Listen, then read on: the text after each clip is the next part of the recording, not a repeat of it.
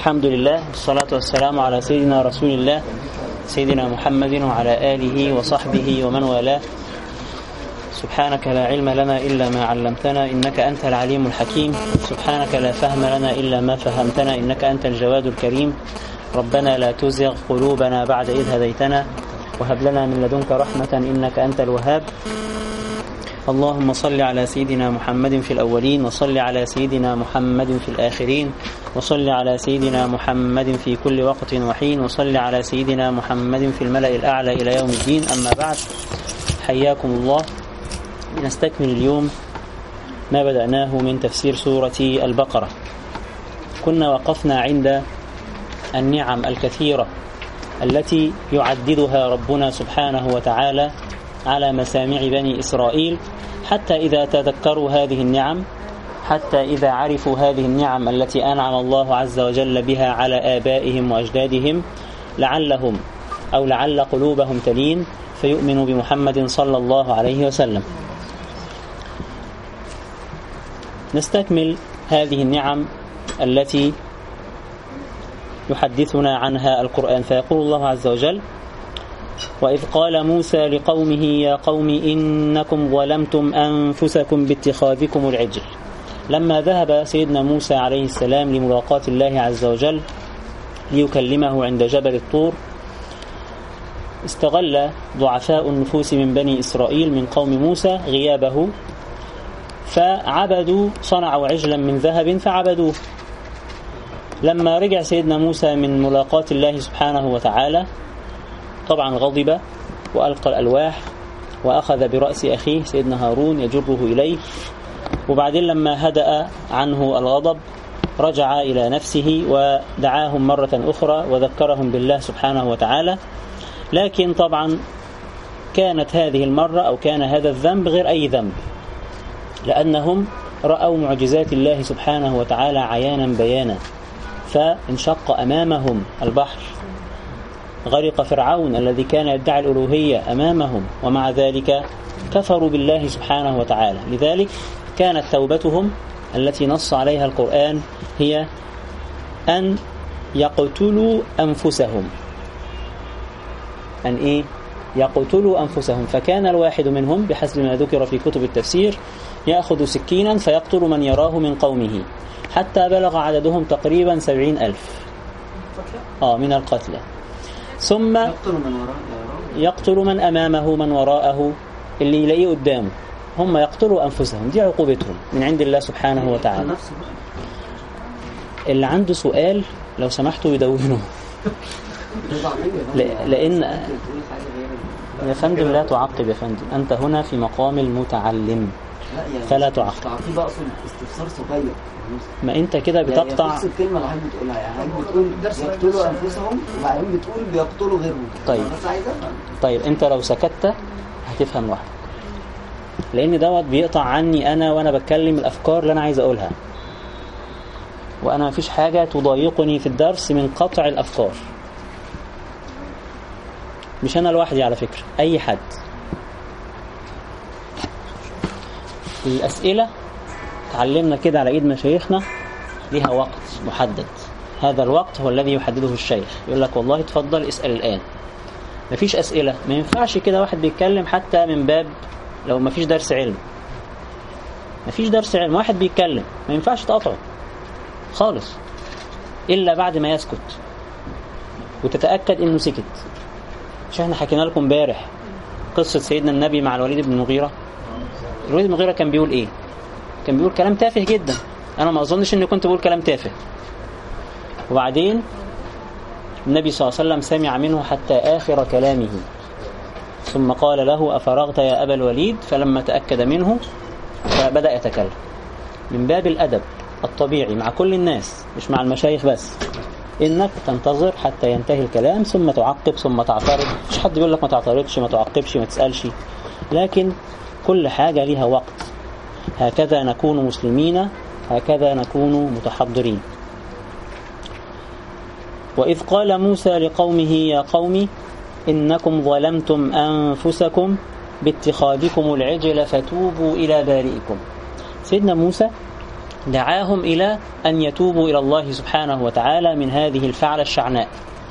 فكانت توبتهم بحسب ما أوحى الله عز وجل إلى موسى عليه السلام أن يقتلوا أنفسهم. كل واحد ياخد سكين ويقتل اللي يقابله في سكته أو يقتل نفسه. دي توبتهم. التي كتبها الله سبحانه وتعالى عليهم. طبعا حضرتك ممكن تقول لي إيه الحاجة البشعة دي؟ وليه ربنا يعمل كده؟ أقول لك الموضوع بسيط جدا. وهو إن حضرتك كلك على بعضك كده ملك لله سبحانه وتعالى يفعل فيك ما يشاء. كونك تموت بسكينة كونك تموت بإنك تقتل نفسك كونك تموت بإن حد يقتلك كونك تموت على فراشك بمرض أو بغيره مسيرك هتموت? أنت في الأول وفي الآخر عبد لله سبحانه وتعالى تنفذ مراد الله سبحانه وتعالى. في هذه اللحظة كان قتل النفس مش حرام. في شريعتنا إحنا بعد ذلك لا قتل النفس من الكبائر. مش كده ولا إيه؟ حد عارف الآية؟ ولا تقتلوا أنفسكم إن الله كان بكم رحيما. فالله عز وجل يفعل في ملكه ما يشاء. كانت هذه هي توبتهم التي كتب كتبها الله سبحانه وتعالى عليهم. فتوبوا إلى بارئكم فاقتلوا أنفسكم. ذلكم خير لكم عند بارئكم. هذا الذي ستقومون به سيؤول إلى خير. لماذا سيؤول إلى خير؟ لأن هذه ستكون كفارة ما وقعتم فيه من الخطيئة وبالتالي ستلقون الله سبحانه وتعالى بلا خطيئة. فهذا سيؤول إلى إلى خير. ذلكم خير لكم عند بارئكم فتاب عليكم. فتاب عليكم. إما أن يكون معناها فتاب على من فعل ذلك منكم أو فتاب على بقيتكم. يعني بعد أن أمرهم الله سبحانه وتعالى بذلك قاموا بهذا الفعل. ثم وهم يفعلون ذلك أمرهم الله عز وجل بأن يتوقفوا فقط لأنه علم في قلوبهم الامتثال. ربنا سبحانه وتعالى لا يريد الفعل في ذاته ولكن يريد ماذا؟ امتثال القلب. إنك مستسلم لمراد الله سبحانه وتعالى. إذا علم الله عز وجل منك الامتثال خلاص كأنك أديت وزيادة. زي بالضبط ما حصل مع سيدنا إبراهيم عليه السلام فلما أسلم وتله للجبين. ربنا سبحانه وتعالى علم الامتثال في قلب إبراهيم عليه السلام. وعلم الامتثال في قلب إسماعيل عليه السلام. وسلموا الاثنين أنفسهم لله سبحانه وتعالى. فإبراهيم سيقوم بذبح ابنه. وإسماعيل يسلم رقبته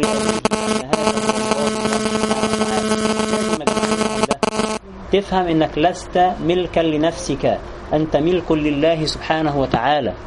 فربنا سبحانه وتعالى يفعل فينا ما يشاء سبحانه وتعالى.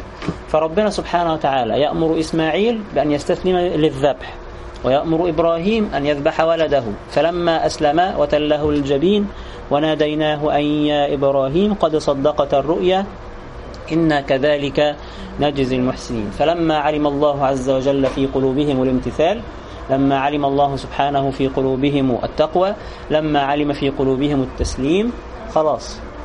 هذا هو مراد الله سبحانه وتعالى. وخذها قاعدة. كل الأعمال الظاهرة التي أمرنا الله عز وجل بها المراد منها صلاح القلب. صلاح القلب. لأن الله سبحانه وتعالى ماذا يفعل بحركاتنا؟ أنت لما حضرتك تقعد كده تركع وتسجد كده من غير قلب وقلبك غير حاضر غير موجود. ماذا سيفعل الله سبحانه وتعالى بهذا؟ نفس الكلام في الذبح. لن ينال الله لحومها ولا دماؤها ولكن يناله التقوى منكم. في سورة الحج لما انت كده بتذبح لله سبحانه وتعالى. هل الأكل ده بيروح لربنا سبحانه وتعالى؟ بيستفيد منه شيء؟ أبدا. الاستفادة تعود على من؟ عليك أنت. إن قلبك بيتربى حتى يلين يلين مع طاعة الله سبحانه وتعالى وحتى يتعود على الاستسلام لمراد الله سبحانه وتعالى وإن لم يبدو لي أو وإن لم تبدو لي كامل الحكمة الإلهية في أوامره ونواهيه سبحانه وتعالى. لماذا؟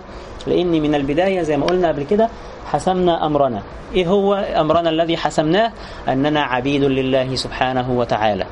وطالما أنك عبد فأنت تفعل وفق مراد سيدك عز وجل. وإذ قال موسى لقومه يا قوم إنكم ظلمتم أنفسكم باتخاذكم العجل. يعني باتخاذكم العجل إلها من دون الله.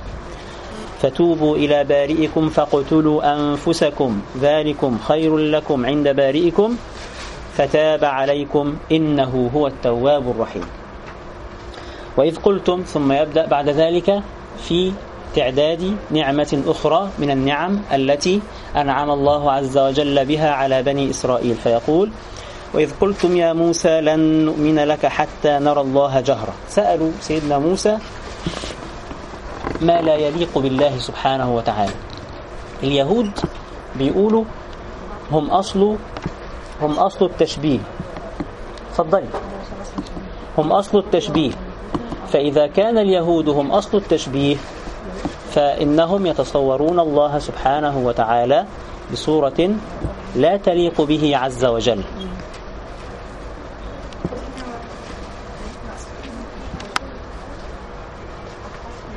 التشبيه. يعني إيه التشبيه؟ يعني يتصورون الله سبحانه وتعالى كأنه بشر من البشر أو كأنه فيه صفات البشر.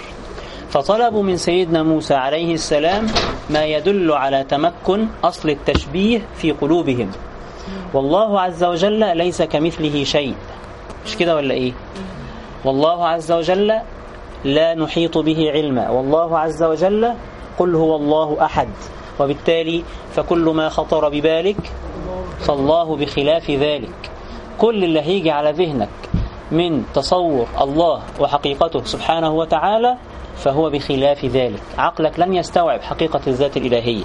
لذلك الإسلام أمرنا بأن لا نتفكر في الذات الإلهية وأمرنا بأن نتفكر فيما يدل على هذه الذات الإلهية فأمرنا بماذا؟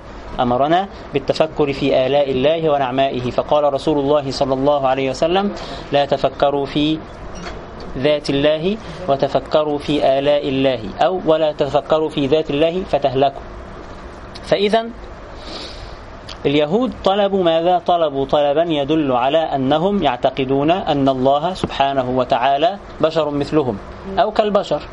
فطلبوا رؤيته سبحانه وتعالى في الدنيا. والله عز وجل لا يرى في الدنيا. لماذا؟ لأنك غير مهيأ. أنت غير مهيئ لأن ترى الله عز وجل في الدنيا. بآلاتك دي بشكلك ده بتكوينك ده لن تستطيع أن ترى الله عز وجل في الدنيا.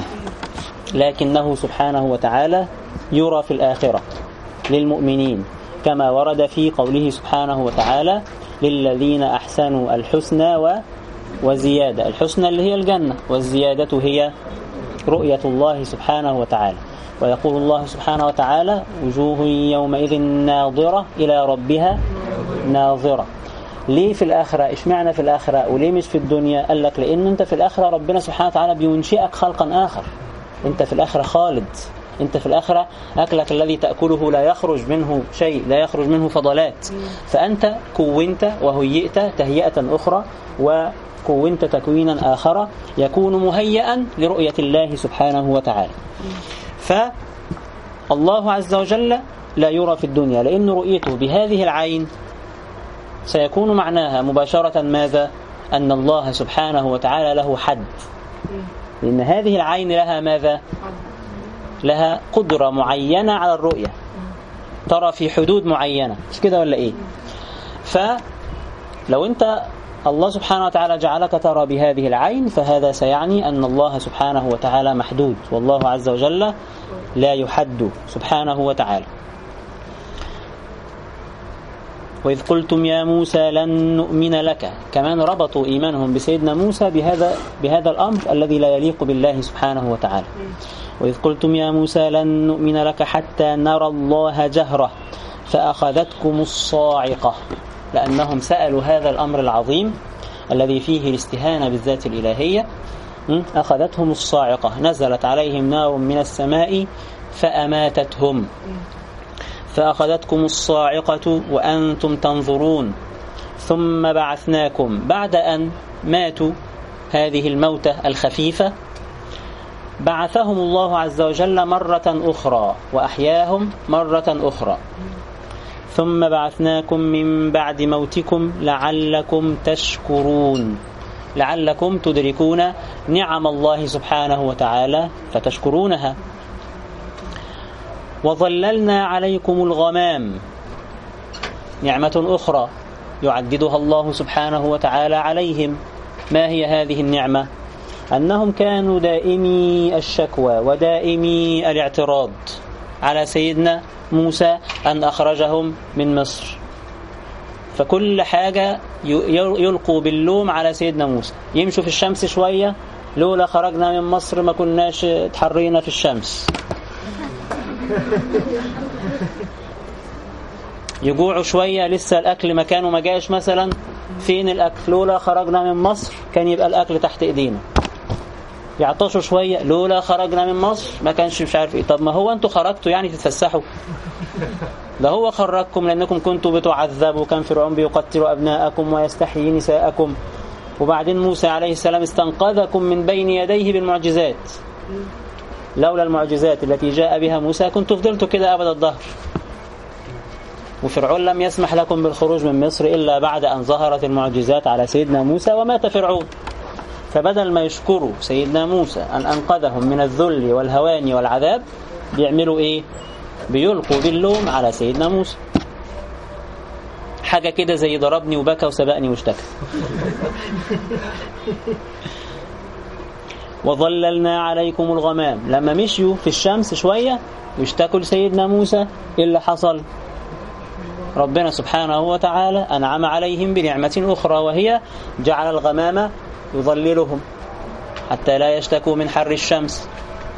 وظللنا عليكم الغمام. ولما اشتكوا لسيدنا موسى من قلة الطعام ربنا أنزل لهم أحسن طعام. وأنزلنا عليكم المن والسلوى. المن ما هو المن؟ لا السلوى أو خلينا الأول في المن. ما هو المن قلنا؟ مش العسل. حاجة شبه العسل بتنزل من السماء حاجة كده زي الرذاذ أو زي المطر الخفيف خالص بينزل من السماء ويستقر على أوراق الشجر. زي الندى ويستقر على أوراق الشجر. ثم يتجمع وينشف زي الصمغ. ده بيجمعوه ويأكلوه ف يعني بيقولوا له طعم جميل وما زال موجود إلى الآن في شمال العراق. في فيديو يا ريت تشوفوه. كان أظن تقرير قناة الجزيرة عاملاه عن المن. أظن في منطقة كردستان ما زال ينزل إلى الآن أظن بينزل كل أربع سنين مرة. ينزل كل أربع سنين مرة يجمعوه وهو مصدر تجارة رائجة هناك. ده المن. السلوى بيقولوا هي طائر طائر السمان. يبقى الله سبحانه وتعالى لما اشتكوا أنزل, أنزل عليهم أفضل الطعام حتى لا يشتكوا. كلوا من طيبات ما رزقناكم. وما ظلمونا ولكن كانوا أنفسهم يظلمون. نردد الأذان ثم نكمل إن شاء الله. وما ظلمونا. يعني الله سبحانه وتعالى إزاء هذا الكبر وإزاء هذا العنت منهم. الله عز وجل يريد أن يقول لنا إنه هذا الذي يحدث منهم أو هذا الذي سيحدث من غيرهم إلى قيام الساعة لا يكر على الله على الله سبحانه وتعالى بالأذى. وما ظلمونا ولكن كانوا أنفسهم يظلمون. ربنا عايز يقول لنا إنه غني عن العالمين سبحانه وتعالى. فأنت عندما تتكبر على مراد الله أو تتعنت مع رسل الله أو لا تستسلم لما أراد الله عز وجل منك فأنت في الحقيقة تظلم نفسك. يا عبادي لو أن أولكم وآخركم وإنسكم وجنكم كانوا على أتقى قلب رجل واحد منكم ما زاد ذلك في ملكي شيئا. يا عبادي لو أن أولكم وآخركم وإنسكم وجنكم كانوا على أفجر قلب رجل واحد منكم. كل البشر دول عصوا الله سبحانه وتعالى بقوا زي إبليس. ما نقص ذلك من ملكي شيئا. يا عبادي إنما هي أعمالكم أحصيها لكم فمن وجد خيرا فليحمد الله ومن وجد غير ذلك فلا يلومن إلا نفسه. فبنو إسرائيل بهذه الأعمال التي يعملونها وهذا العنت الذي يفعلونه مع أنبياء الله من تقتيل الأنبياء وعدم استجابة لأوامر الأنبياء ظلموا أنفسهم. ظلموا أنفسهم لا غيرها. وما ولكن كانوا أنفسهم وما ظلمونا ولكن كانوا أنفسهم يظلمون. ثم يذكر الله عز وجل نعمة أخرى من النعم التي أنعمها عليهم. لاحظوا النعم كتير قوي التي أنعمها الله سبحانه وتعالى على بني إسرائيل. عل قلوبهم تلين مع رسل الله سبحانه وتعالى أو تلين بذكر الله سبحانه وتعالى أو تستسلم لمراد الله سبحانه وتعالى. وإذ قلنا ادخلوا هذه القرية. القرية قيل هي بيت المقدس. وقيل قرية من القرى لا نعلمها ولم يذكرها القرآن. وإذ قلنا ادخلوا هذه القرية فكلوا منها حيث شئتم رغدا. هذه القرية فيها خير وستعيشون في هذه القرية عيشا رغيدا هنيئا ميسرا سهلا. ودخلوا الباب سجدا. هذه القرية التي أعطاكم الله عز وجل إياها والتي أمركم الله عز وجل بدخولها ادخلوها خاضعين لله ساجدين لله مستسلمين لله سبحانه وتعالى. وقولوا حطة. يعني وادعوا الله سبحانه وتعالى أن يحط عنكم خطاياكم. نغفر لكم خطاياكم وسنزيد المحسنين. فعملوا إيه بقى؟ إزاء هذه النعمة. فبدل الذين ظلموا قولا غير الذي قيل لهم. بدلوا الألفاظ. فبدل ما يقولوا حطة قالوا حنطة. حطة يعني إيه؟ يعني حط عنا خطايانا دعاء بالمغفرة. بدل ما يقولوا حطة قالوا إيه؟ حنطة. إيه هي الحنطة؟ طعام. بدلوا إيه؟ حرف واحد بس. بدلوا حرفا واحدا من كلام الله سبحانه وتعالى. فحرفوا كلام الله سبحانه وتعالى. وغيروا مراد الله سبحانه وتعالى. وقولوا حطة نغفر لكم خطاياكم وسنزيد المحسنين. فبدل الذين ظلموا الذين ظلموا أنفسهم منهم عملوا إيه؟ بدلوا. القول بدلوا الأمر الإلهي. فبدل الذين ظلموا قولا غير الذي قيل لهم. ما الذي قيل لهم؟ ادخلوا سجدا وقولوا حط ما الذي غيروه؟ قالوا حنطة. يعني الله عز وجل يأمرهم بالتعلق بالآخرة بطلب المغفرة بالنظر إلى الآخرة. وهم تعلقهم بماذا؟ بالدنيا بالماديات. طعام شراب أموال. هي دي عقليتهم. عقلية اليهود كده. عقلية مادية. لذلك شبهوا الله سبحانه وتعالى لأنهم لا يفهمون إلا المادة. فبدل الذين ظلموا قولا غير الذي قيل لهم فأنزلنا على الذين ظلموا رجزا. الرجز يعني العذاب. فهؤلاء الذين بدلوا كلام الله سبحانه وتعالى وتعلقوا بالماديات أنزل الله عز وجل عليهم العذاب. فبدل فأنزلنا على الذين ظلموا رجزا من السماء بما كانوا يفسقون بما كانوا أو بما فعلوه من الخروج عن طاعة الله سبحانه وتعالى. لأن الفسق هو الخروج فالفاسق هو الخارج عن طاعة الله سبحانه وتعالى. وإذ استسقى موسى لقومه أيضا طلبوا السقيا. طلبوا السقيا. يعني كأن سيدنا موسى ده لما أنقذهم من فرعون مسؤول عنهم يأكلهم ويشربهم. يعني كأنه هو إيه بابا وماما وكل حاجة. فلما طلبوا السقيا من موسى عليه السلام استسقى له. مفيش مشكلة. وإذ استسقى يعني طلب السقيا وإذ استسقى موسى لقومه فقل نضرب بعصاك الحجر. هم كانوا في التيه في الصحراء. لما خرجوا من مصر تاهوا في الصحراء. فما كانش فيه مية. فسيدنا موسى دعا الله سبحانه وتعالى أن ينزل عليهم الماء أو أن يسقيهم. فأمر موسى عليه السلام بأن يضرب حجرا من الأحجار بيده. هذا الحجر سينبت بعد ذلك 12 عين من الماء لأن هم كانوا 12 عائلة أو 12 قبيلة مع سيدنا موسى اللي هم الإيه؟ الأسباط الاثنى عشر. ف 12 عين لكل قبيلة إيه؟ لكل قبيلة عين من الأعين هذه. كان ربنا سبحانه وتعالى ممكن ينزل عليهم الماء من غير ما يأمر سيدنا موسى أن يضرب الحجر. لكن الله عز وجل سنته في خلقه لم تسر على هذا. وإنما سارت على ماذا؟ سارت على الأخذ بالأسباب. إنك لابد أن تتحرك حتى يأتيك مراد مرادك من الله سبحانه وتعالى. فأما من أعطى واتقى وصدق بالحسنى فسنيسره. ربنا ممكن ييسرك من غير ما تعمل حاجة لكنه مش عايز كده. أراد سبحانه وتعالى منك أن تتقدم نحوه خطوة. فإذا تقدمت نحو الله عز وجل خطوة تقدم نحوك خطوات. من أتاني يمشي أتيته أتيته هرولة. فانفجرت منه اثنتا عشرة عينا.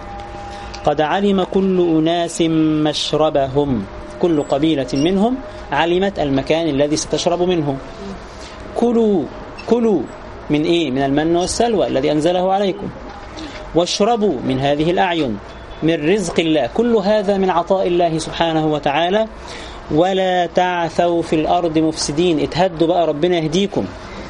عطاكم الأكل عطاكم الشرب وعطاكم من أفضل الأكل ومن أفضل الشرب. فولا تعثوا في الأرض مفسدين. فهل رضوا بهذا الذي أعطاهم الله سبحانه وتعالى؟ أبدا. يعني الواحد دائما لما بياخد القليل بيطمع في الكثير. ده الإنسان الطبيعي. طيب لما ربنا سبحانه وتعالى يعطيك أفضل الأشياء الفطرة المنتكسة تخلي الواحد يقول لك لا أنا عايز حاجات تانية غير كده.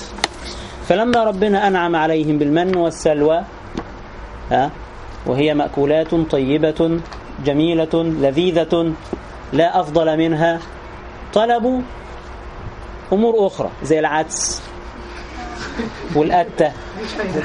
آه وحاجات زي كده. آه عايزين ناكل عدس. فالحاجات دي إن شاء الله بقى نبقى إيه نبدأ بها غدا بإذن الله تعالى عشان عندنا الآن دوره في التزكية تحت. سبحانك اللهم وبحمدك نشهد أن لا إله إلا أنت نستغفرك ونتوب إليك.